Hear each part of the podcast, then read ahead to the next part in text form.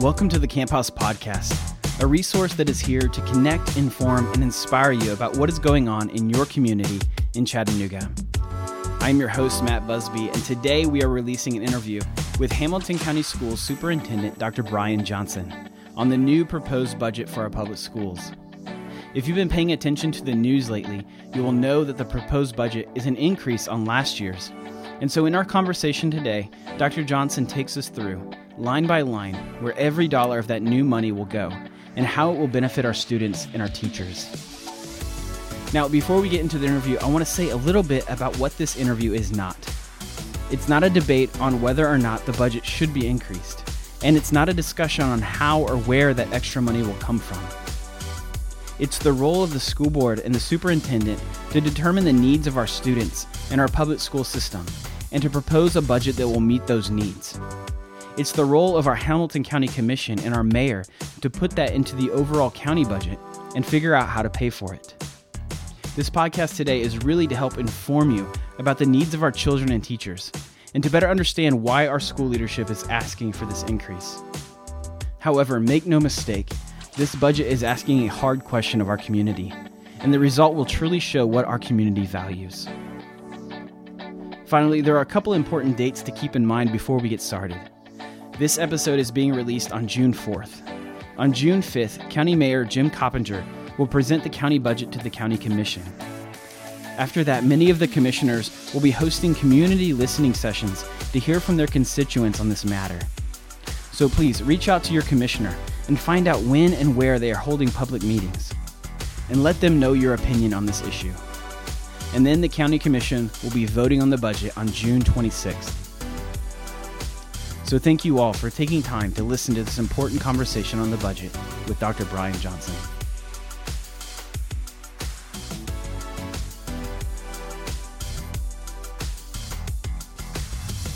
We want to make sure that we uh, support students reaching their highest and best potential. And very candidly, that's what this budget is about. This budget is a choice. Uh, this budget is a choice uh, that this public, uh, the community makes, that our elected officials make uh, around what it is we really value. Uh, and so, what we've done is put forth the things that we feel strongly and we know that our students need. And that's what this is about what our students need. It's a students based budget.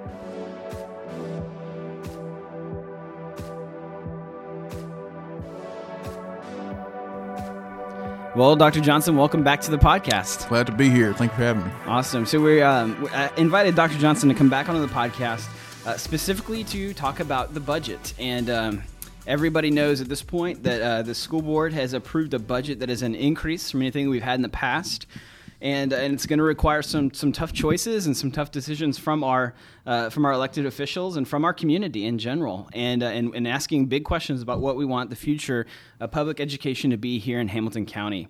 And so uh, this interview is is not going to be a question of uh, really. De- debating whether or not we should do this, but really to give the public a real clear understanding of exactly where this money is going. Uh, and so, what, what I really appreciate so far about some of the meetings I've been to and what everything I've seen is it seems like you guys have really thought out and laid out exactly where every penny of this increase is going to go. Is that correct? Absolutely. Um, you know, uh, transparency and being very open is important to us. So our entire uh, 400 something page document is online, as are the presentations and um, all. Um, all supplementary uh, materials. So uh, it's it's really important, I think, for uh, for myself as a as a taxpayer or investor in public education, as it is for uh, the community to understand where their dollars are going. Well, exactly how much money is it uh, that this increase? How, how, much have you guys asked for? Sure. So it's a four hundred and thirty-four million dollar but budget in uh, in total. Four forty-three. I'm sorry. Uh, thirty-four million in additional revenue uh, that we're uh, requesting. Uh, we had ninety-three uh, million dollars roughly. you know, when we did our, our priority-based budgeting process, we had ninety-three million dollars in desires, and then in scaling back and determining what can be done and what just we feel has to, to be done. Uh, the 34 million is where uh, we landed in regards to that number. Yeah, and so just so our people, uh, so my listeners understand better how this process works, um, the school board, I mean, really doesn't have any authority to issue taxes or anything like that. Essentially, what the school board does is create a budget, uh, and then that budget goes on to our county commission.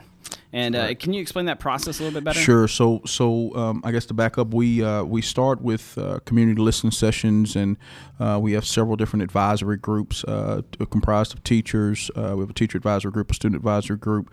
then we do some community listening sessions, and we did one of those in each learning community and tried to really ascertain what was important to the community.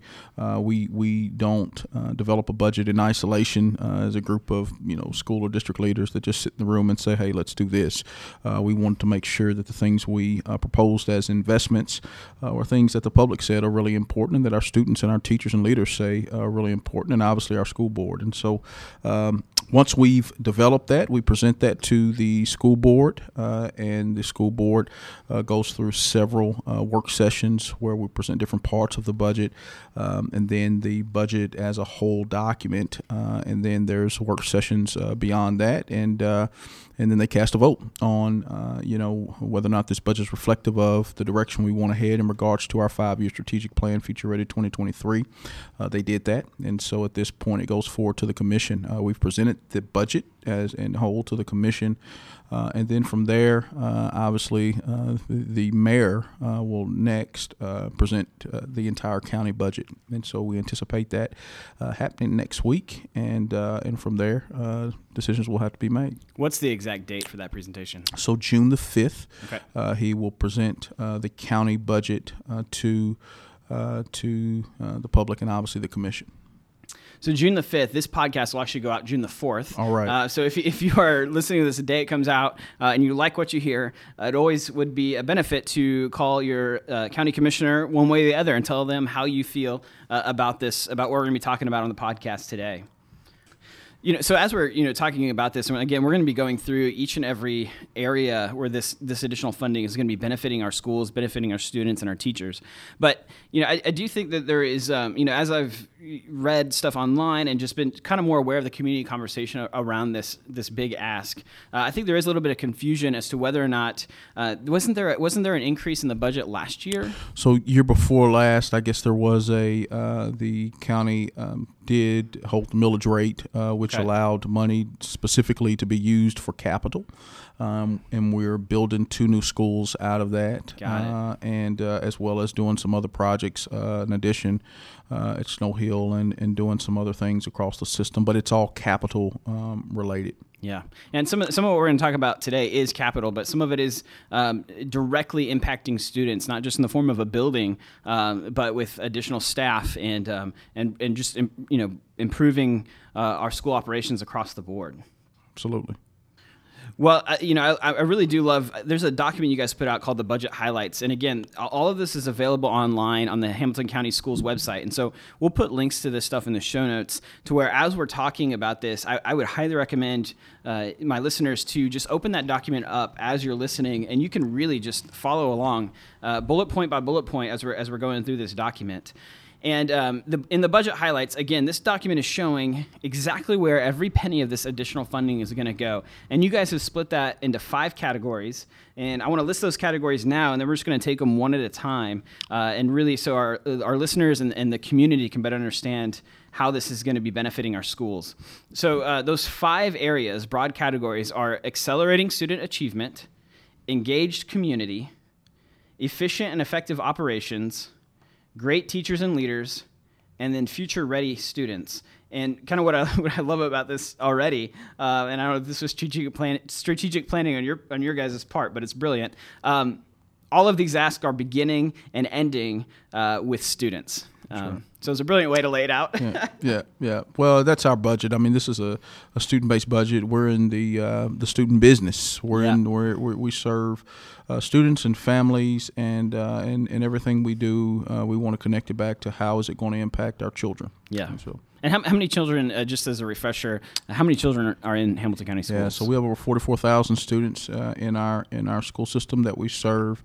Uh, we have roughly six thousand employees. Uh, and uh, and so 50,000 people uh, yeah. come every day, uh, either to work or to learn, and uh, and we're very privileged to serve in that way. Well, this the very first uh, sort of broad category here is accelerating student achievement, and um, I think some of these I might lump together and then and then have you kind of explain them. Uh, but this first one is adding ten special education teachers and thirty assistants to support children learning in more inclusive classrooms. What does that mean? What does that look like? Yeah, absolutely. So uh, about two, three years ago, uh, probably more like three, uh, there was litigation uh, you know, uh, against the school district uh, around the lack of inclusive environments okay. Uh, for special education students. Uh, and uh, out of that was birthed a inclusive education committee, which put together a three-year plan in which they looked at other districts in the state and they looked candidly across the region and nation to determine what was the, how we should be approaching inclusivity as a as a district. And so, what this proposal will allow is the implementation implementation of that three year plan to ensure that our, our special education students uh, get the services uh, that they are due. Uh, and so uh, we feel strongly about, again, every area within the budget and, and no different for this area of special education. All right, so we're going to be improving special education. The next bullet point here is adding 14 counselors. And this one's really interesting. Adding, and actually, I'm going to lump these next two together. Adding 14 counselors to reduce the counselor to student ratio from nearly one counselor to 700 students to one counselor to 500 students, and then doubling the number of social workers to fund 30 positions and decrease the student caseload from 1 to 3,000 to 1 to 1,500 again, I think this is. It sounds again like you guys have done some deep research on best practices for schools, absolutely, uh, and how we can better serve um, our students even outside of the strict learning environment, but improving those environments so that everybody absolutely. can learn. Absolutely. So uh, we used uh, the Counselor Association National. Uh, standard as well as the Social Worker Association National Standard. And the national standard with those ratios is 1 to 250. So for every one counselor and one social worker, uh, 250 students being assigned is the recommended number uh, as far as the national standard. And so, uh, with our counselors, this allows us uh, would allow us to go from a ratio of one to 700 students uh, to every counselor having a caseload at the elementary level of 1 to 500. Uh, with social workers, uh, we're currently at 1 to 3,000. Uh, this will allow us to get to a ratio of 1 to 1,500. Again, uh, we try not to be unreasonable with this budget. Uh, it is aspirational in regards to the ask, but you know when we talk about the national standard being 1 to 250 and we're yeah. trying to get to 1 to 1,500, you know, it's candidly, these are just needs that uh, we've been kicking down the road. Yeah, and, and and you know the reality is we have students that are coming uh, with uh, different different issues, you know, um, and and I think uh, there's a reality that it is a uh, different day and different time, and, and mental health is a real challenge, and uh, what our students experience, it, it brings a unique um, opportunity to our teachers to to serve uh, our students and our and our and our teachers oftentimes. Mm-hmm. Uh, when I go across buildings and I listen to different teacher groups and I engage with them uh, and our leaders, uh, they are struggling and grappling with uh, the challenges the students are experiencing. And so uh, this this we know will allow our our teachers to even be more effective in the, the teaching of their of their students. And so those areas are important. Yeah, it really seems like this first one about excelling student achievement. so much of the ask is coming coming around sort of some students who are around who are on the margins uh, of being able to have a successful education and really wrapping some services around them to allow them to be successful. And something we didn't talk about at the beginning, and maybe I'll, I'll add this into the intro of the episode, is that Hamilton County Schools has made some great gains over the last couple of years. Absolutely. And it seems like in order for us to continue that, uh, we really have to look at the students who are falling behind that are on the on the fringes uh, of our classrooms, and this seems to be really addressing a lot of those needs. Uh, and, and, as you said, this is not even getting into sort of the national standards. This is getting us closer, closer to where we to need to be. Benchmarks. All right. So the next one under this accelerating student achievement is adding 15 a- attendance specialists to address chronic absenteeism a state report card accountability measure. So this sounds like something we have to do. Yeah. So the state, uh, federal government, they uh, they uh, measure us or mark us as an accountability uh, metric for uh, student attendance, and uh, it, it, you know this would allow us to have, and what we've been doing to be really clear is our social workers uh, at that one to three thousand uh, ratio, uh, they've also been responsible for tracking down you know attendance, and so. Um, as a result, uh, they have spent a lot of their time uh, doing that versus uh, really supporting the needs of students. And one thing that I uh, would put a pin on and uh, a little bit finer point is that what we see happening across our school district is that uh, it's not just um, it is definitely students that are on the fringes, but you have students with these needs across um, socioeconomic, um, yeah. you know, standings and really across our school district. So when we looked at the budget, we tried to look comprehensively at at um, at what the system needed uh, in order to to really take the next step. And I think you bring up a great point, Matt, when you uh, talk about some of the gains. And I'd put a little finer point on that. Um, you know, for the first time since 13, 14, our district uh, met the state expectation for student academic growth. Uh, we had mm. 25 schools that were level five schools, which is the highest amount of level five schools the state, uh, the district has had, and, and that just means that they were at the highest level for student academic growth. 17 of our schools uh, were reward schools, which means uh, when you take chronic absenteeism, student achievement, um, all the different metrics, uh, they rose to the highest ranking. we had the highest graduation rate at 86.5% that the county has had since That's 2012. Great. 12, 13. So there are a lot of areas of success. We were looking at our, our, our scholarship uh, dollar increase and uh, the amount of students taking AP and dual enrollment. There's so many positives there, but this is about the next step in pressing towards excellence for our district. You know, this last one I think you might need the most explaining. Uh, so the last bullet point under accelerating student achievement is placing alternative classroom monitors in every high school and assigning a behavior specialist in each learning community to address discipline in support of a new code of acceptable behavior. Yeah, absolutely. So, uh, what we're finding is that um, is that uh, the supports aren't in place at the school level uh, to really support students uh, and to support teachers and to support leaders. And um, as a result, uh, you may remember about three years ago, about three months ago, two months ago, um, our district was flagged for data over the previous three years uh, in regards to uh, the amount of suspensions uh, and that our district had, and so we were flagged for a disproportionality in the amount of uh, suspensions. And what's happened is, um, you know, that um, teachers are uh, grappling with how to address student behavior. Yeah. Um, leaders are grappling with how to address student behavior, and then the solution becomes to uh, send them home for a few days in hopes that they come back. Um, you know uh, cured. And uh, the reality is, oftentimes that's not happening. And so uh, we're doing some things that don't cost money, uh, like making the code of acceptable behavior much more robust. Uh, traditionally, it's been a front and back uh, trifold document, and so we're getting much more granular with that uh, and making sure that uh, we have consistency and coherence across our district in regard to the code. Uh, but then also, uh, we know that you know I always tell people there's a hard and a soft, and so you have to say, okay, look, this is the line. You know, you, you go past this line, and, and there is a consequence. But then you also have to say, hey, here's how I'm going to support you, and so that's that's really what this uh, budget is about: is making sure those supports in place so we can move learning forward. Well, great. So that's accelerating student achievement. That's every one of the bullet points underneath that sort of larger heading.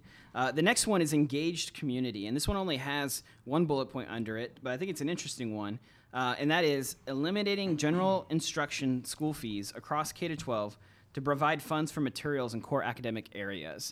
So this would be like a math class that, for whatever Absolutely. reason, has like a thirty dollar fee Absolutely. for I don't know what a calculator, whatever. Okay. Yeah, yeah, uh, graph paper. You know, and so and so what this what this does is, uh, and then I uh, in coming here, and I've uh, been here uh, a little over a year and a half, and uh, what I've what I, one of one of the things I noticed is that the school fees are just so broad, yeah. uh, and so uh, this would allow us to eliminate general education school fees, math, English, science, social studies, as you mentioned.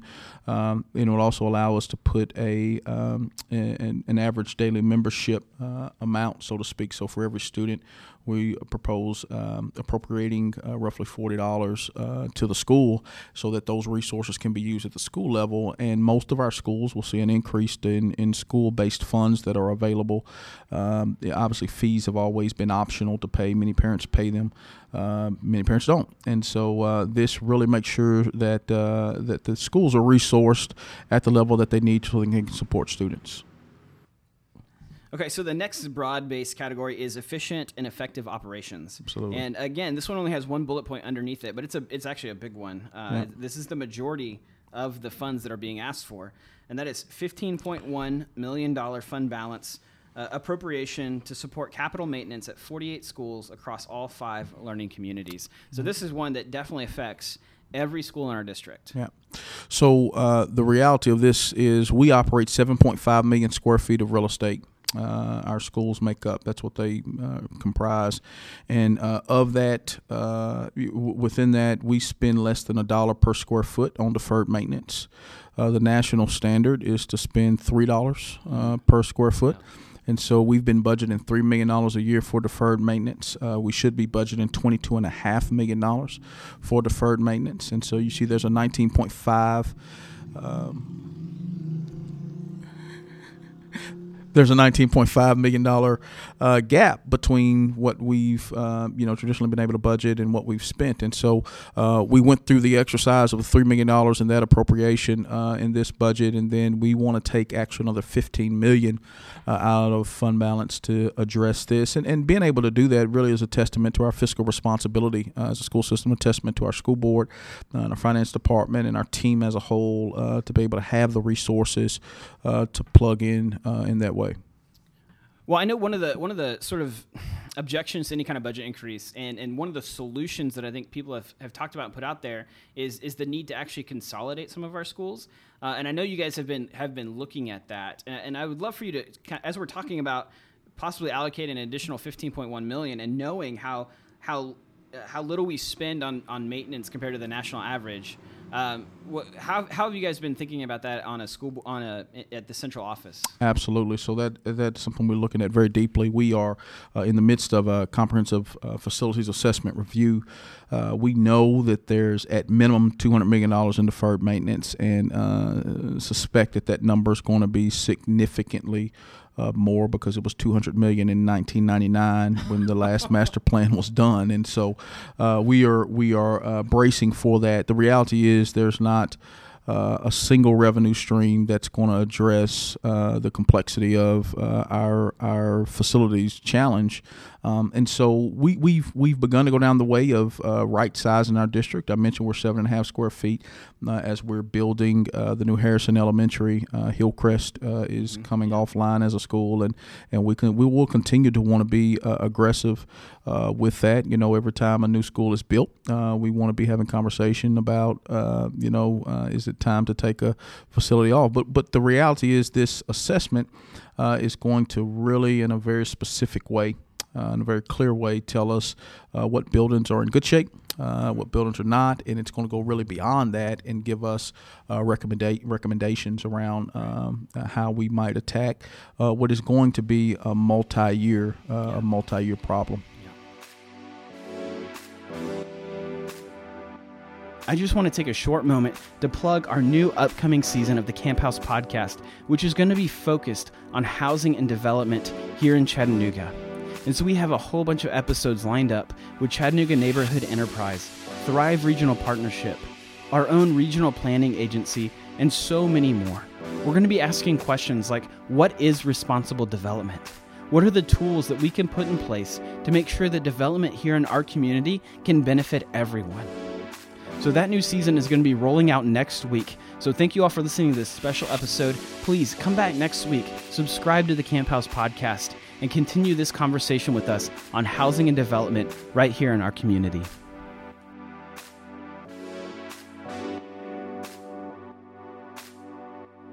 All right, so the next broad category we're going to talk about is great teachers and leaders.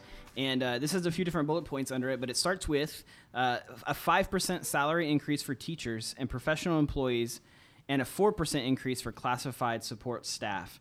Uh, so, talk about the need to give our teachers a raise and, and, and kind of how that, how that sets us up to be able to better retain compared yeah, to our neighbors. Absolutely. So, we have to look across uh, neighboring uh, school districts and, and really keep an eye on uh, the market, so to speak, just as any other business or industry would. We do the same in education. Uh, the reality is, when we look, we have to look at Cleveland and we have to look at Bradley and we have to look into Georgia and we have to look in Nashville and Rutherford and Knox and and so we we when we look at that in particular, uh, when we look at Bradley and Cleveland because they're just right up the road, uh, what we know is that uh, their entry salary for uh, new teachers is um, a good bit more than ours, and so uh, this five percent allows us to catch up.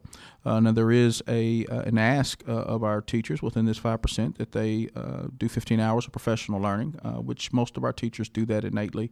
Yeah. Uh, but we want to make that a statement that an expectation that all do, uh, and and that's what makes up the additional percent difference that you see between them and the classified staff. But this is all about remaining competitive. I think uh, in in any industry right now, the economy is is strong, and uh, when you have a strong economy, uh, you you you have to uh, make sure you're remaining competitive. And this again uh, puts us on par. The worst thing we can happen is uh, that can happen is us not to stay competitive because it'll it'll make it uh, very challenging for us going forward. And teachers are our most critical asset.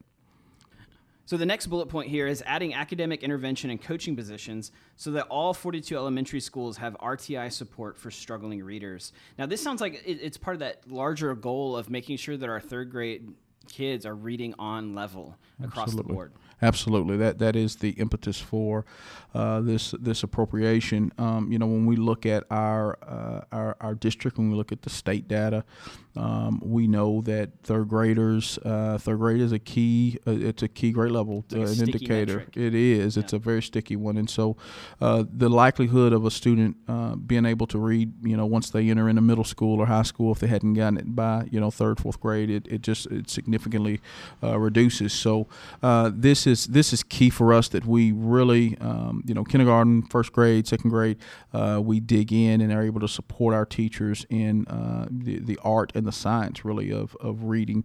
Uh, and so we, we feel that this is just a critical one uh, for the future of our community at large.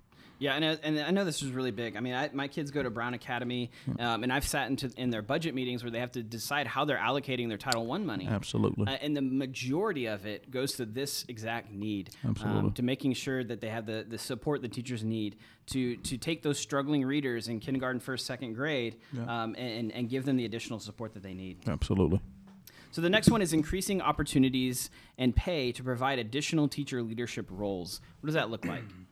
Yeah, so uh, we have great teachers in our school system, uh, roughly 3,200 of them, uh, and we want them to uh, be able to remain teachers as long as they desire. Um, oftentimes, uh, you find teachers that step into administration uh, because of uh, the differential in you know salary, Yeah. and uh, and so um, you know, and, and in addition to that, you know, uh, teacher voice is important to us, and teachers really guide our work. So uh, this allows us to uh, really continue to support that.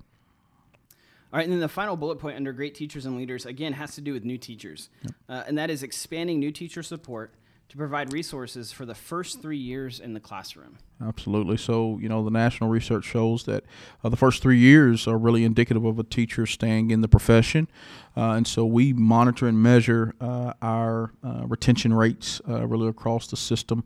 Uh, we were able this past year to start a new teacher induction program, which has been just hugely successful. Our HR team has done a phenomenal job in that area, Aaron Kirby and, and team.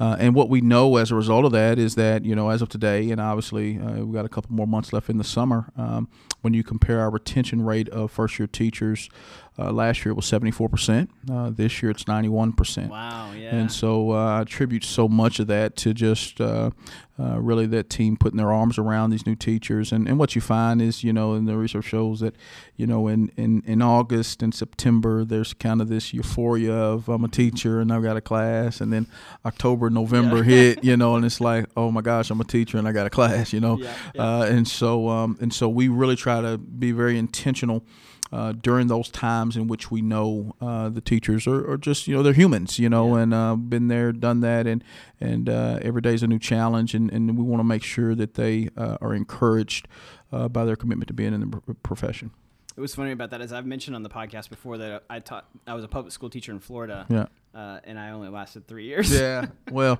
you, you didn't have a new teacher induction yeah, program that's uh, as robust as the one we want to make sure we have implemented That's great. All right, and then the final broad-based category here is future-ready students. And like I said, we started this conversation with accelerating student achievement. You know, the, the last big topic here is future-ready students, and the first one underneath that is increasing technology funding to sustain one-to-one student device initiatives in grades six through twelve with needed technical support. Yeah. So, if if I could just say, future ready students uh, is uh, I'm excited about all the areas, but I think this is this is the separator for our county. So, you know what we know about uh, the importance of technology in the next ten years, there will be 42,000 jobs in the STEM field with a median salary of $62,000 a year. Technology is important. Uh, integration of technology is important.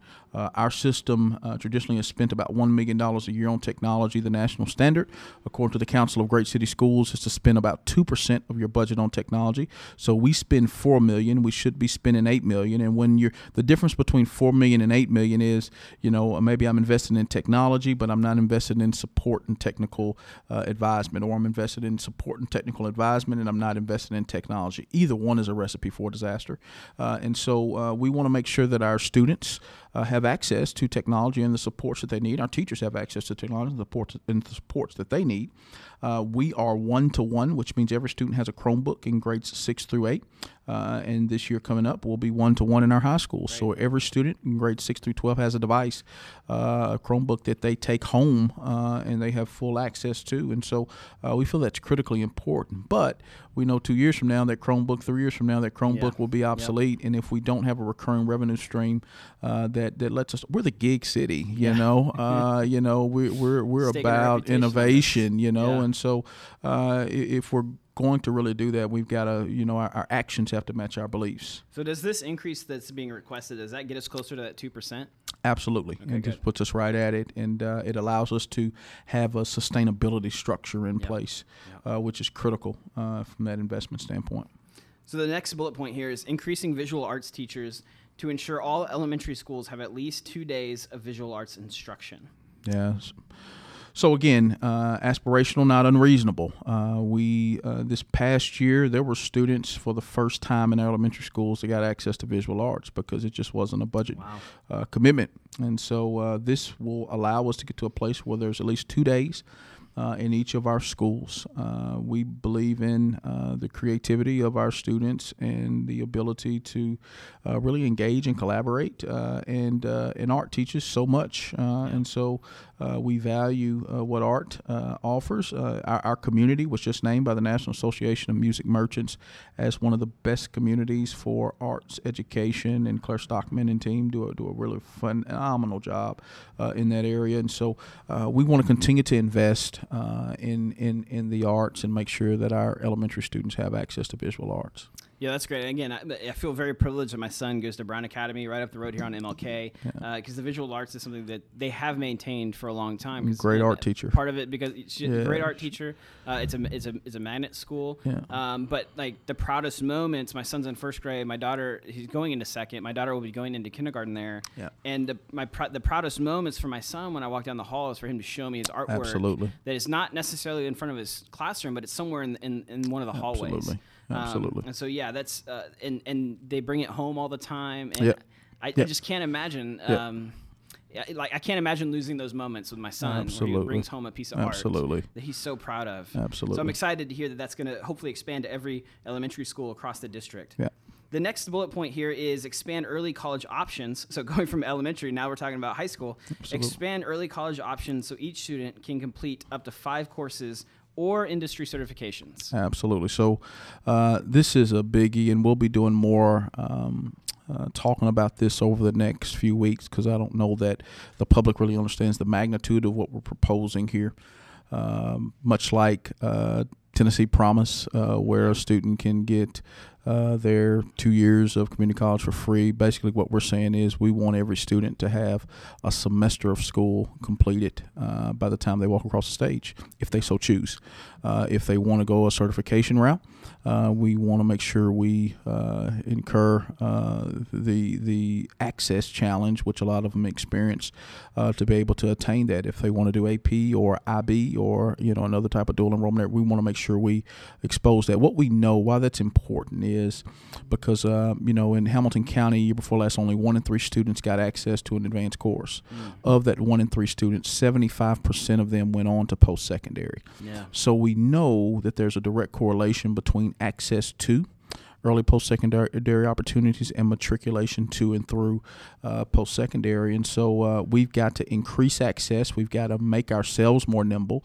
Uh, our post secondary partners are uh, working with us to become more nimble themselves. And uh, we got to make sure students are exposed uh, so that they're positioned to be successful as we work towards future readiness. And, and I mean, it specifically mentions industry certifications too. I, I would imagine that's tied to the Future Ready Institutes. It's, it is, and it's even outside of those. So we have a student uh, I think uh, you know um, the stories are important because you, you really can understand the magnitude of the impact. Uh, a young lady named Marie Holland, uh, who graduated this year from Sequoyah High School, uh, she is a female welder, which nice. is huge, wow. yeah. and actually they have a female instructor, which again okay. in the welding area is huge. and I think it just shows that anybody can do anything. Uh, there's no limitations, which we love. Um, but Marie's story is so powerful because uh, Marie, uh, at the moment she walked across stage, uh, has a job at Heat Tech, earning over twenty dollars an hour wow. Uh, as a 18 year old. Yeah. You know, and she's uh, you know going to be able to and has, I believe, I heard today, put a down payment on a new car and setting herself up in an apartment and and, and being uh, self-reliant, uh, which is what you know any parent uh, in any school system wants a, a student, yeah. a child to be able to do, and and she will go on from uh, you know even Weldon to doing other bigger and better things. But I, I think you know those types of stories. Now the other end, uh, we've got students uh, that are there's a young man at uh, Soddy Daisy High School that's a full scholarship student that's going to Georgia Tech to do engineering, or Xavier wow. Chavez over here at CCA who's a full scholarship student to Harvard. Uh, and so U.S. presidential scholar. And so we want to make sure that we uh, support students reaching their highest and best potential. And very candidly, that's what this budget is about. This budget is a choice. Mm-hmm. Uh, this budget is a choice uh, that this public, uh, the community makes, that our elected officials make uh, around what it is we really value. and so what we've done is put forth uh, the things that we feel strongly uh, and we know that our students need. And that's what this is about what our students need. It's a students based budget. All right, and then the final bullet point in this uh, in this budget proposal, and, and really where all this money is going to be going, uh, is full time college and career advisors at every high school. So this is really tied to that last bullet point um, of really just ensuring that our students, when they come out of Hamilton County schools, are just ready for whatever's next. Absolutely. So we currently have these roles as as halftime uh, in each of our high schools. And uh, what happens is because they're half times and they're not benefits, uh, yeah. you get a ton of turnover in the roles, uh, which means you you have relationship breakdown at the student uh, yeah. college advisor level, and you have relationship breakdown at the post secondary institution, college and career advisor level. And so, um, allowing that continuity and consistency will help us on both ends with students and post secondary uh, options and opportunities. And, and we're seeing positive trends in regards to this. Uh, our preliminary scholarship dollars are up from 31 million last year to 62 million, almost double. That's amazing. Uh, what they were uh, this past year, which is uh, really, again, a testament to a lot of the work that's being done. Uh, but um, we should be getting 100 million and 200 yeah, million. Yeah, our, our students are that brilliant, and uh, and our teachers and leaders work that hard. And so um, we just want to make sure we're positioning students to tap into all that they can really do, and, and these folks will help us in that way. Well, doc, Dr. Johnson, thanks for you know walking us through this budget, and so we know better exactly where all this money is going that, that, that is being requested of, of the public. You know, um, I remember hearing you you know give this presentation uh, for for a group of interfaith leaders here in Chattanooga, yeah. and you told this great story that I'd love to end on about blueberries. Yeah, yeah. So uh, we're on a we're on a quest towards excellence. Uh, that's that's what we so desire for every single child. And there's this great story about a gentleman named Eric Vollmer. Uh, he was an executive uh, for uh, an ice cream maker maker, and uh, their ice cream, they made blueberry ice cream. They were deemed best in the world uh, for the ice cream that they made, and um, and and long story short, they were so widely acclaimed that the commissioner of education in his state pulled them in uh, to help really transform public education because she uh, felt that the business principles that uh, they were applying and the way they had created uh, a high performing um, you know business were applicable to a school system, and he he eventually really jumped at the chance uh, and uh, began to go across the state, uh, really sharing these total quality management, uh, Deming, uh, Deming's work around you know how you continuously improve, and all those things are applicable, you know, I think to our school system. But you know, the the the, really focus of the story is around a principal that invited him to come speak at the start of his school year, and he stood up on stage giving this this talk about how school systems need to become more and more, more like businesses, uh, and uh, and the fact that you know he was a Blueberry uh, Award winning ice cream maker, and uh, this very seasoned teacher stood up. Uh, and uh, at the end of his presentation, and said, "Hey, I've got a, a couple questions for you." and the question she posed, she said, "You know, um, you know, you're known for best in the world ice cream. if a blueberry comes to you with a defect or doesn't meet you all standard, what do you do?" Uh, and he said, "Well, it's pretty easy. You know, we we throw it out." He said, "We're the best in the world, and to be the best in the world, we only want the best in the world blueberries." And uh, he, he he telling him telling the story does much better than even I. He says uh, he he said at that moment, you know, he got the pit in his stomach because he knew he was he was like he was stuck, you know. and so this seasoned teacher says to him, you know, um, well, that's just a problem, you know, uh, because uh, we don't control how our students come to us. Um, some of our students are extremely high performing. A lot of them are. Uh, some of them need additional supports and resources. Uh, some of them have great home lives. Some of them don't. Regardless of where they enter, um, our job is to make excellent ice cream, so to speak. And so, um, you know, that's what this budget is about. This budget is about uh, challenging our students that are above expectation to be even better uh, to challenge our students that are at expectation to be even better, uh, to challenge our students that may not have met expectation yet to be even better. Uh, and ultimately, uh, the pursuit of excellence is what our budget and what our system and our work is about uh, as we step into this new uh, school year. So um, I think it's a very powerful reminder about what public education is and really the gift of public education. this is a budget that is 443 million, but when you do the math on it, uh, and you divide it by the 44,000 students we serve and the 180 days that we serve them, uh, the 7.5 hours a day uh, that we serve uh, them as well. Uh, it is $8 per hour per child. Uh, and I don't know about any other parent, but as a parent myself, that's definitely worth the investment. It also is an investment. Mm-hmm. and when you invest, the return is, is coming down the road. And so that's what this budget is about. Well, Dr. Johnson, thank you so much for being here and, and, and walking us through. Absolutely. Thank you. Well, thank you so much to Dr. Johnson for taking time to sit down and walk us through where all of this additional funding is going to be spent and how it is going to benefit the children and teachers of our community. Now, in the episode, Dr. Johnson and I mentioned some of the gains and growth of our schools and just to give more voice to that, I want to mention a few of those statistics that our community should be celebrating. First and foremost, last year we graduated 86.5% of seniors, our highest total since 2013. Today we have 27 different future ready institutes that will help our young people explore and prepare for careers right here in Hamilton County. We are also a national leader in digital fabrication with 17 labs across our school district.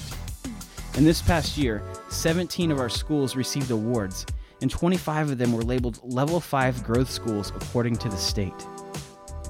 Our public schools in Hamilton County are something we should be proud of, and I want to advocate that they are something we should be proud to invest in. As I mentioned in the episode, it seems like a good portion of this additional funding will be going to provide the necessary services to give the students on the margins of success a better chance to thrive at every level of our education system, and to support our teachers to create excellent learning environments. Finally, I want to acknowledge a criticism out there that I keep running across, and that is that we can't just keep throwing money at education and expect things to change. And I would agree with that sentiment. But to make that claim in this moment is to not pay attention to the context, to ignore the gains that we've made, and to refuse to listen to the very clear and exact plan that our leaders have put forth for how these funds would be used. This is not throwing money at a problem hoping it will be improved. This is a request for our community to invest in the future of our children in a very clear and direct manner. Every dollar is accounted for, and every one of those bullet points we discussed have very clear outcomes that can be and should be measured. As far as I can tell, our schools have done an amazing job over the past couple of years with what they've been given. Now they are making a request of us that will enable them to make bigger changes to ensure that our schools stay safe, competitive, and nurturing for all of our children. These are our children in our schools. This is our responsibility. Now, if you want to learn more and look at these documents over for yourself, you can find many of them at hcde.org, or you can explore the links in the show notes of this episode. So I just want to thank you all for listening. Remember, the Camp House podcast is here to be a resource that connects, informs, and inspires you about what is going on in your community. You know, the United Way has a new slogan that I'm a little jealous of, and that is a connected community changes everything. And I really agree with the United Way on that. My hope is that the more you learn about Chattanooga and what is happening in this community, the more likely you will be to get involved and help us steward the common good of the scenic city. So please take a moment and share this episode with a friend. And you can do that at thecamphouse.com or wherever you listen to your podcasts. Until next time, I hope you all have a great day.